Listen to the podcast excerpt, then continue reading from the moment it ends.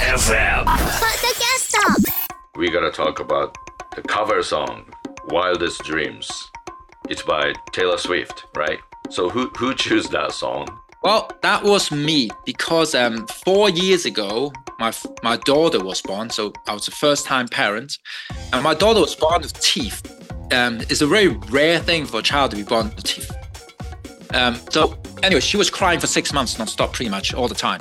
So I was finding a way to kind of stop her crying. So I play her a lot of music, and you know, from heavy metal guitar music to whatever I find on YouTube. So we listened to a lot, of, you know, pop music at the time, and we watch a lot of um, Taylor Swift music videos. And up to now, in the last four years, I've been listening to a lot of Taylor Swift in the car, and I got into it. To be honest, um, you know, I obviously I knew what Taylor Swift music was like, but I never really kind of listened to it that much. And so I became a Swiftie, and I said to Sam, "Is I think we should make a cover of this song called Wildest Dreams." He didn't know the song because he lived in England, but in America, I hear that song everywhere I go.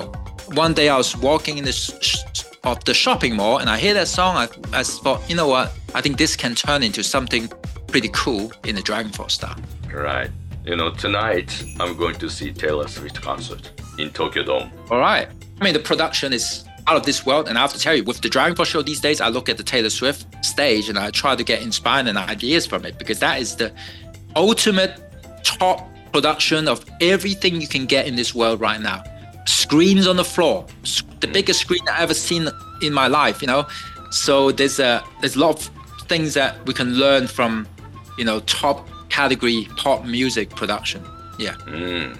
and i love ring of fire you cover and uh, my heart will go on of course and how it sounds like wildest dreams You know, it's exactly what you would hear from a Dragon Force song. If you heard our covers before, this is, you know, elevated, uplifting song.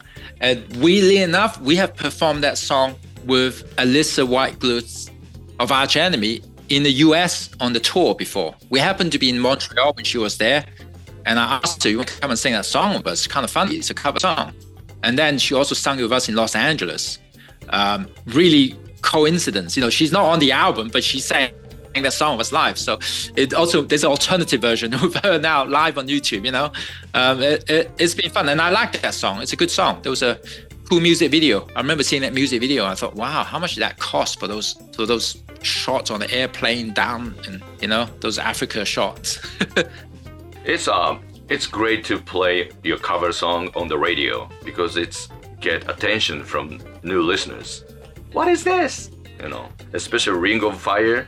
I played uh, the first showing this year and I, got a message from like 50 years like almost 60 years old guy. Like he was shocked you know.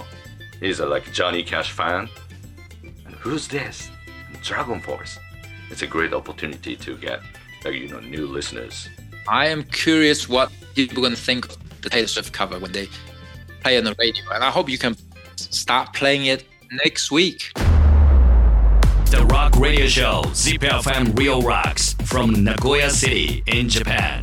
We've been playing all kind of rock music from the Beatles to death metal since 2004. On the air every Sunday from 12:30 midnight to 2 a.m. Brought to you by Osamu Sawada. That's me. You can listen to Real Rocks anytime from anywhere in Japan with radiko. For more information, check the ZipFM website or Real Rocks X account at Real Rocks. Thank you, Zip FM.